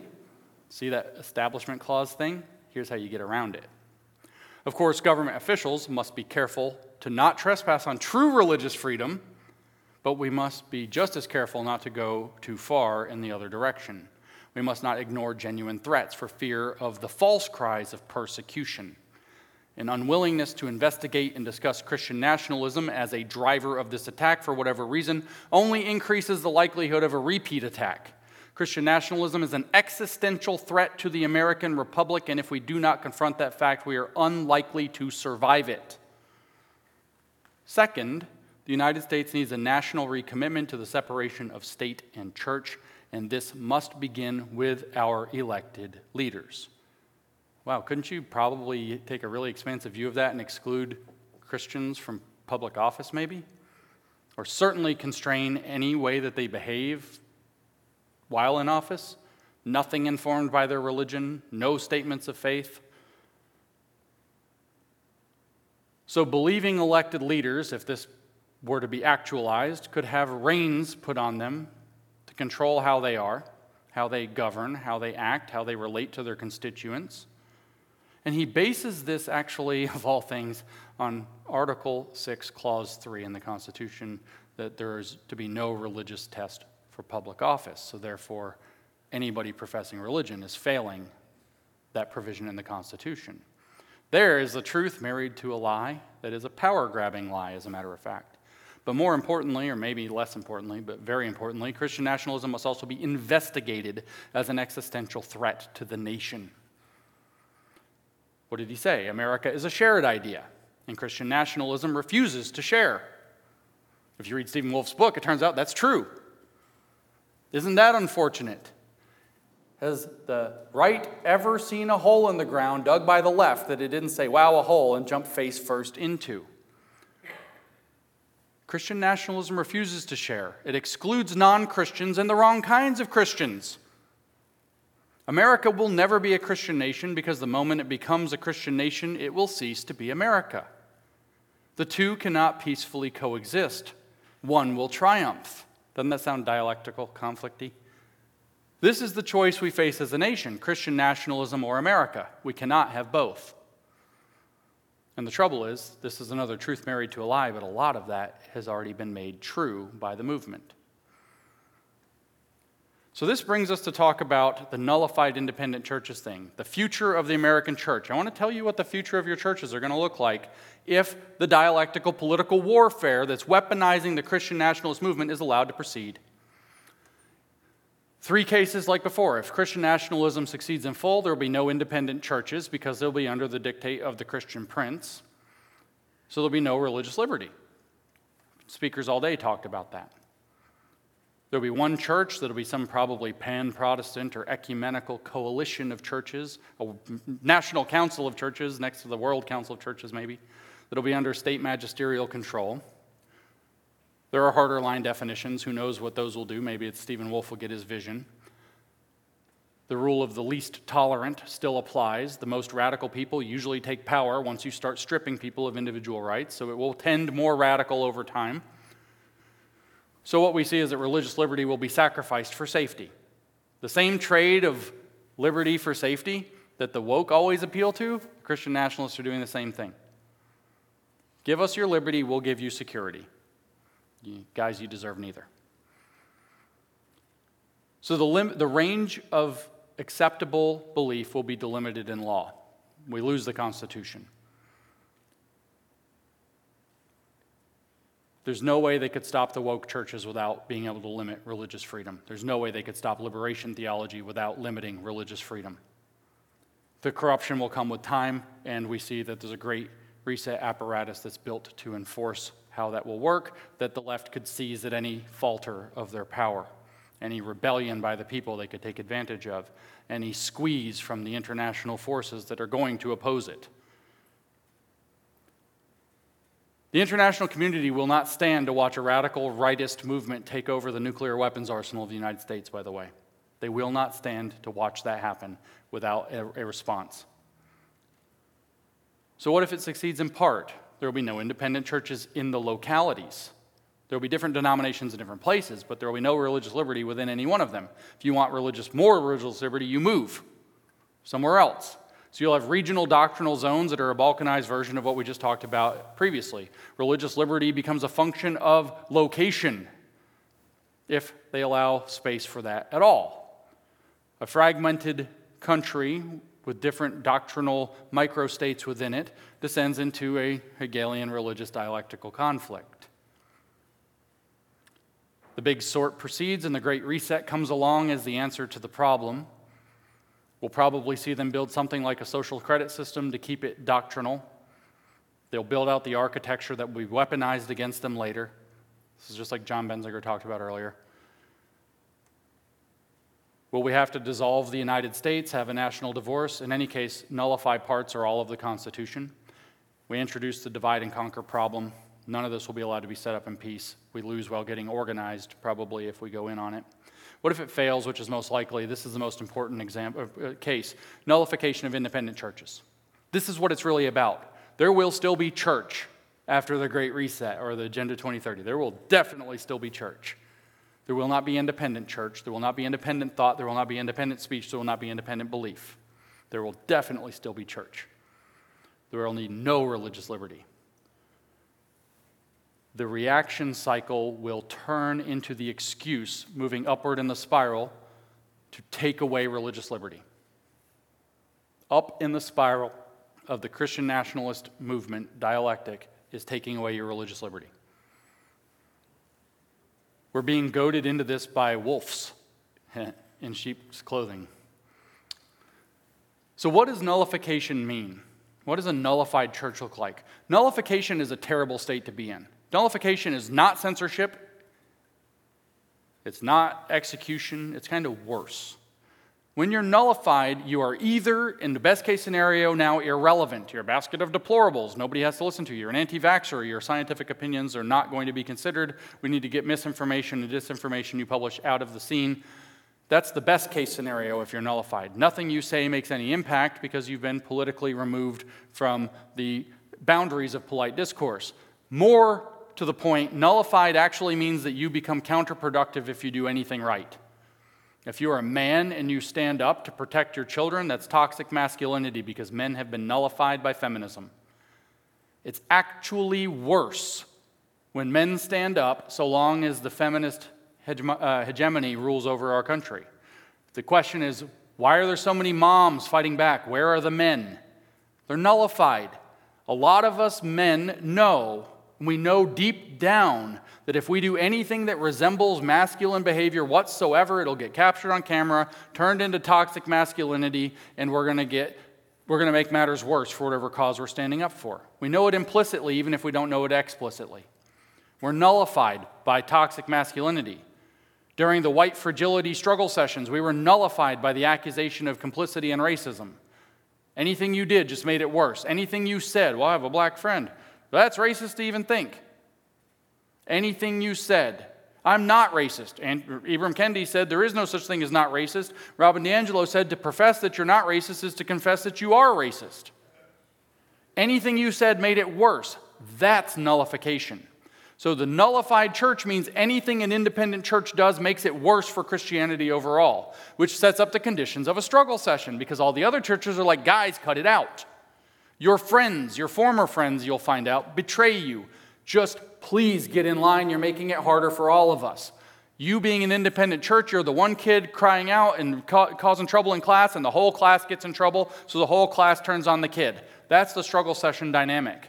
And they will weaponize institutionalized churches, convention churches, against you. Guys, you're making it harder on all of us. We have to go through all these investigations because you have to have an independent voice. Just cut it out, and you're going to get struggled. You're going to become nullified. Every time you take a stand against COVID tyranny or any other tyranny, they're going to turn that into a bigger case against the domestic extremism hiding in the church. The nullifying narrative arc is already set. We heard it from Andrew Seidel in the House Unselect Committee for J6. But what will you hear in the wake of this is that churches, especially independent conservative churches, gospel churches, are in fact hotbeds of domestic extremism, white nationalism, and all the other things that the Department of Homeland Security and Department of Justice are mad about. And that's going to require investigation. That's going to require making sure you're not that. That's going to make you fill out paperwork. That's going to make you have all kinds of things that don't technically violate religious liberty according to the Constitution, but just make it much harder to operate so you'll opt into the easier system. And then an opportune moment will come along.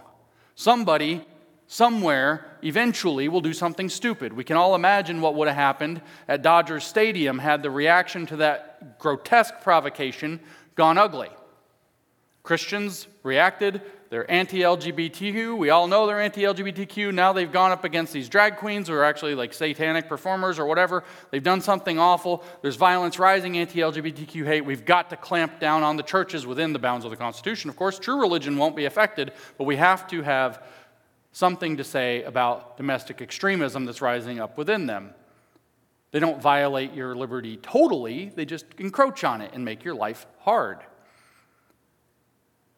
That will be the biggest media spectacle for weeks if something of that kind happens, where they can now tie some extremist event of any kind in any of these narrative arcs to a Christian. They will declare Christian churches, conservative ones in particular, breeding grounds of domestic terrorism and all the rest. They'll start inspecting and pressuring them.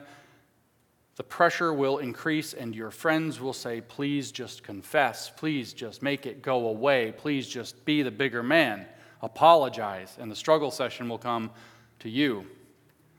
And then the captured conventions like the SBC and the PCA and all the rest will step in and broker a deal with, oh, they already did sort of, but they'll broker a deal with the government agencies. We'll handle all the paperwork. People on the convention don't have these problems. We have all these doctrinal agreements, statements that they've agreed to. In order to be an SBC or whatever other association, I'm not picking on them. All the conventions are going to play if they're big. In order to be a member of our convention or association, here are the things they have to have signed up and agreed to. So if you join the convention, you get to bypass so much of the pressure. But the convention's captured. Now, in order to stay in the convention, you got to bring in a woke pastor or a Christian nationalist pastor or whichever kind they need, whatever it is for the political moment of the day, which we saw earlier changes with the wind. And that's going to be the future of the American church in the first step. There will be the death of independent churches. You can always change your mind. You can be independent as long as you want, but it's just going to be hard, miserable, expensive, pain in the butt, constant problems. But if you just join one of the big conventions and sign on to all the statements, no problem. We'll fix it for you. And it'll be harder and harder and harder to stay out of them. Your stand against the SBC will not be easy to keep. But what if Christian nationalism just falls flat? Can they still nullify the church? Oh, yeah. They have a backup plan, which is the other narrative arc of anti-LGBTQ hate in general. Christian nationalism is kind of perfect for this. They are framing themselves as the friend-enemy conflict about anti-LGBT stuff, the drag queens and the pride provocations and everything else. They've stepped right into that huge escalating provocation. They're saying openly, your choices are two, Christian nationalism or queer Marxism grooming your kids. So they're giving you a false choice. But if Christian nationalism doesn't work, it doesn't matter. All they have to do is get Christians on camera or Christians over and over and over again spouting what they can frame clearly as anti-LGBTQ rhetoric, homophobic rhetoric, transphobic rhetoric, and if they can get the right precipitating events, they can get away with it anyway. This is an uncomfortable and challenging truth. There is a difference between gay civil rights and queer Marxism. If you can't tell the difference, you're not ready to deal with this. If we try to mix them together like the Christian nationalist movement overwhelmingly does, to the point where apparently I've been labeled homosexual because I'm able to distinguish between them, that is literally the qualification that got me labeled a, quote, known homosexual. I've been married to a woman for 19 years. She is not aware of any of this, and nor am I, but maybe one day. It's not going to go well to try to relitigate the fight of the 1990s, this civil rights fight, with the broader public. They will use it as the excuse to nullify churches if that fight is picked in a sloppy way. If you pretend that the thing that the queer Marxists, using queer theory and activism, are doing, and say that that was always a slippery slope of the gay agenda back to the 90s, all they said, they lied to us, they just want to get married, now look, we have drag queens. If you buy into this whole narrative that they've laid out for you, that the Christian nationalist guys are pushing, and you can't distinguish between civil rights, whether you agree with it or not, as an American point of freedom, and queer Marxist provocation on our society, this will not go well for the churches. They are luring you into that backup plan trap every day. And so the church, and this is not my place to do this, is going to need a non-reactionary response to queer theory. Very specifically queer theory, which is an identifiable and clear thing that has hidden itself behind gays and lesbians like human shields. It's what I actually said at the very beginning. I get accused of attacking Christians, just like if you call out one of these extreme Marxist things, queer Marxist activities, they say that you're attacking gay people.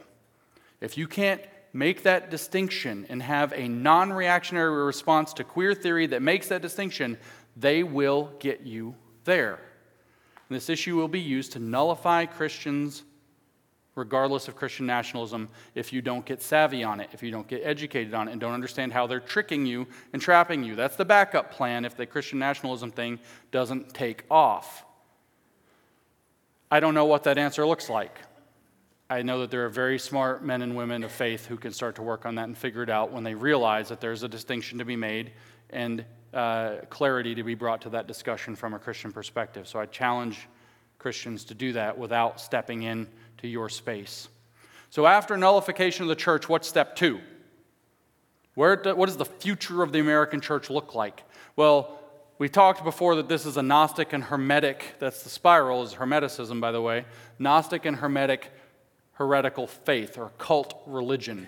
And they believe that all religions are the same religion. Remember, distinctions are illusions. So the distinction between Christianity and Buddhism is an illusion. They're both just two parts of the same truth. That's a heresy. But not just two religions. Every philosophy, every religion, every science, all just pieces of the same truth. Think of it like a gigantic diamond with lots of faces. Each face is like a religion, a science, or a philosophy, but the stone is what we're really about. The stone is what's called the Prisca Theologia, the ancient theology, which is handed down by God directly to the most ancient of humans that we have slowly drifted from and forgotten. And every faith tradition, science, and philosophy on the planet is actually just pointing back to this one unified whole truth. So like super Unitarianism. That will be the religion of the future, except, of course, it will be synthetic, contrived, and fake. So what the future of the American church looks like is a contrived American church, a fake or synthetic American church posing as your church. Every church that signs on to the convention to get out from under the pressure of the federal government is going to get dragged toward a more and more and more doctrinally consistent thing where every religion in the world preaches the same thing in its own way. Might sound Christian, but it's preaching woke. Might sound Jewish, but it's preaching woke. Might sound Buddhist, but it's preaching woke. Might sound Protestant, Baptist, Calvinist, Methodist, Presbyterian, but it's preaching woke. Might sound New Age, but it's preaching woke. Might sound Muslim, but it's preaching woke. Might sound Anglican, Universalist, whatever, but it's preaching woke. Might sound like secular philosophy, but it's preaching woke. Might sound like physics, but it's preaching woke. Why? Because Klaus Schwab told us. We heard this earlier from Mike. Values cannot be justified by intellect alone. That requires faith. They need to use faith to instill the new values of sustainability and inclusion for our sustainable and inclusive future, which will be the new world religion. So Christianity will be sustainable and inclusive Christianity, whether Catholic or Protestant. Islam will be sustainable and inclusion Islam, and on down the line. So you wear your pastor's, I guess, like polo shirt and shorts, and you wear your priest frock. That was a joke about pastors. It was about John, really. I think he wears pants, actually, but he's always cool and casual. I was shocked to see him in a suit earlier.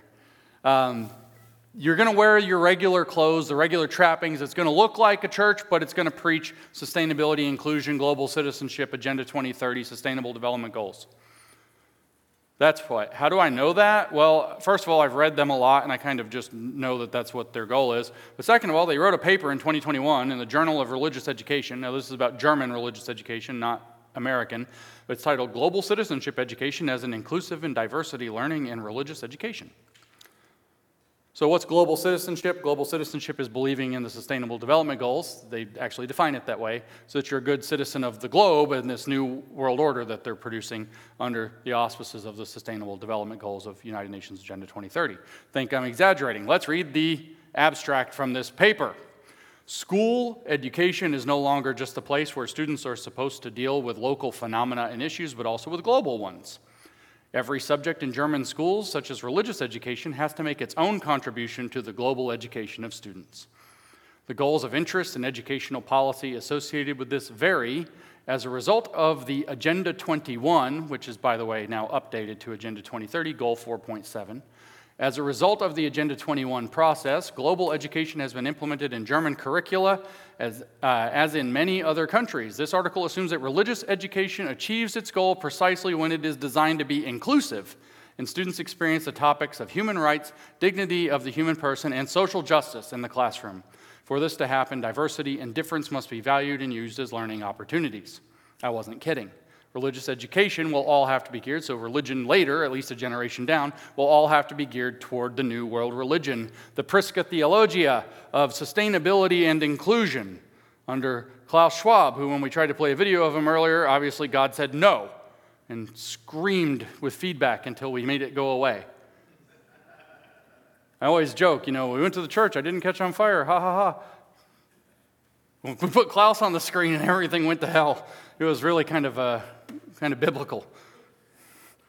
So the result of Christian nationalism and this dialectical action-reaction program is the end of religious liberty. There will still be church. The church will just be contrived to support the agenda, to hijack your religion, to promote the values of sustainability and inclusion or whatever else they change it to the next year, because they will have at that point complete arbitrary power. They will continually make it harder and harder not to go along with the program. Resistance is futile with the Borg. You can go to any church you want as long as it's on the program. Other churches will find it harder and harder to exist, very easy to just sign up, sign it away. It's just your soul. You didn't need it. It's like Obamacare for churches. You can keep your pastor if you like. So in summary of these two talks, Mao did dialectical political warfare, and he moved his agenda through a friend-enemy distinction, which created an action-reaction and an internal and an external dialectic. We have American Maoism happening through identity politics, driving that same agenda here in the United States and throughout the West, also through the same dialectical process, friend-enemy and action-reaction distinctions. This is our cultural revolution here in the West, and we have to stop it. Our enemies could win, though, with their left hand, which is that we just let them get it, or with their right by getting a reaction that they use as their real action, or the two working together back and forth. We have to stop the Cultural Revolution, but that means we have to understand the action-reaction dynamic. We have to understand mid-level violence and the provocations, the decision dilemmas, the escalating provocations that they use to get us to react in a way that is politically useful for their political warfare. We have to understand the operating system that drives it in this direction, which is that dialectical thought, which means we have to understand the proper principles, not just how it works, but principles for engaging in dialectical political warfare. Now, I want to give you the first really good news of any of my talks so far, maybe ever. This is actually comprehensible, and once we understand how the war is being fought, we can win. I'm utterly convinced that we can learn this very quickly, we can get good at this very quickly, and we can defeat them very quickly, but we have to learn how they think, how they operate, how they fool us, and how they get us to do their bidding through dialectical political warfare. So my talk in the morning will be how to stop a cultural revolution, and it will be principles for engagement in dialectical political warfare. Thank you for bearing with me this evening. I'm very pleased to talk about this.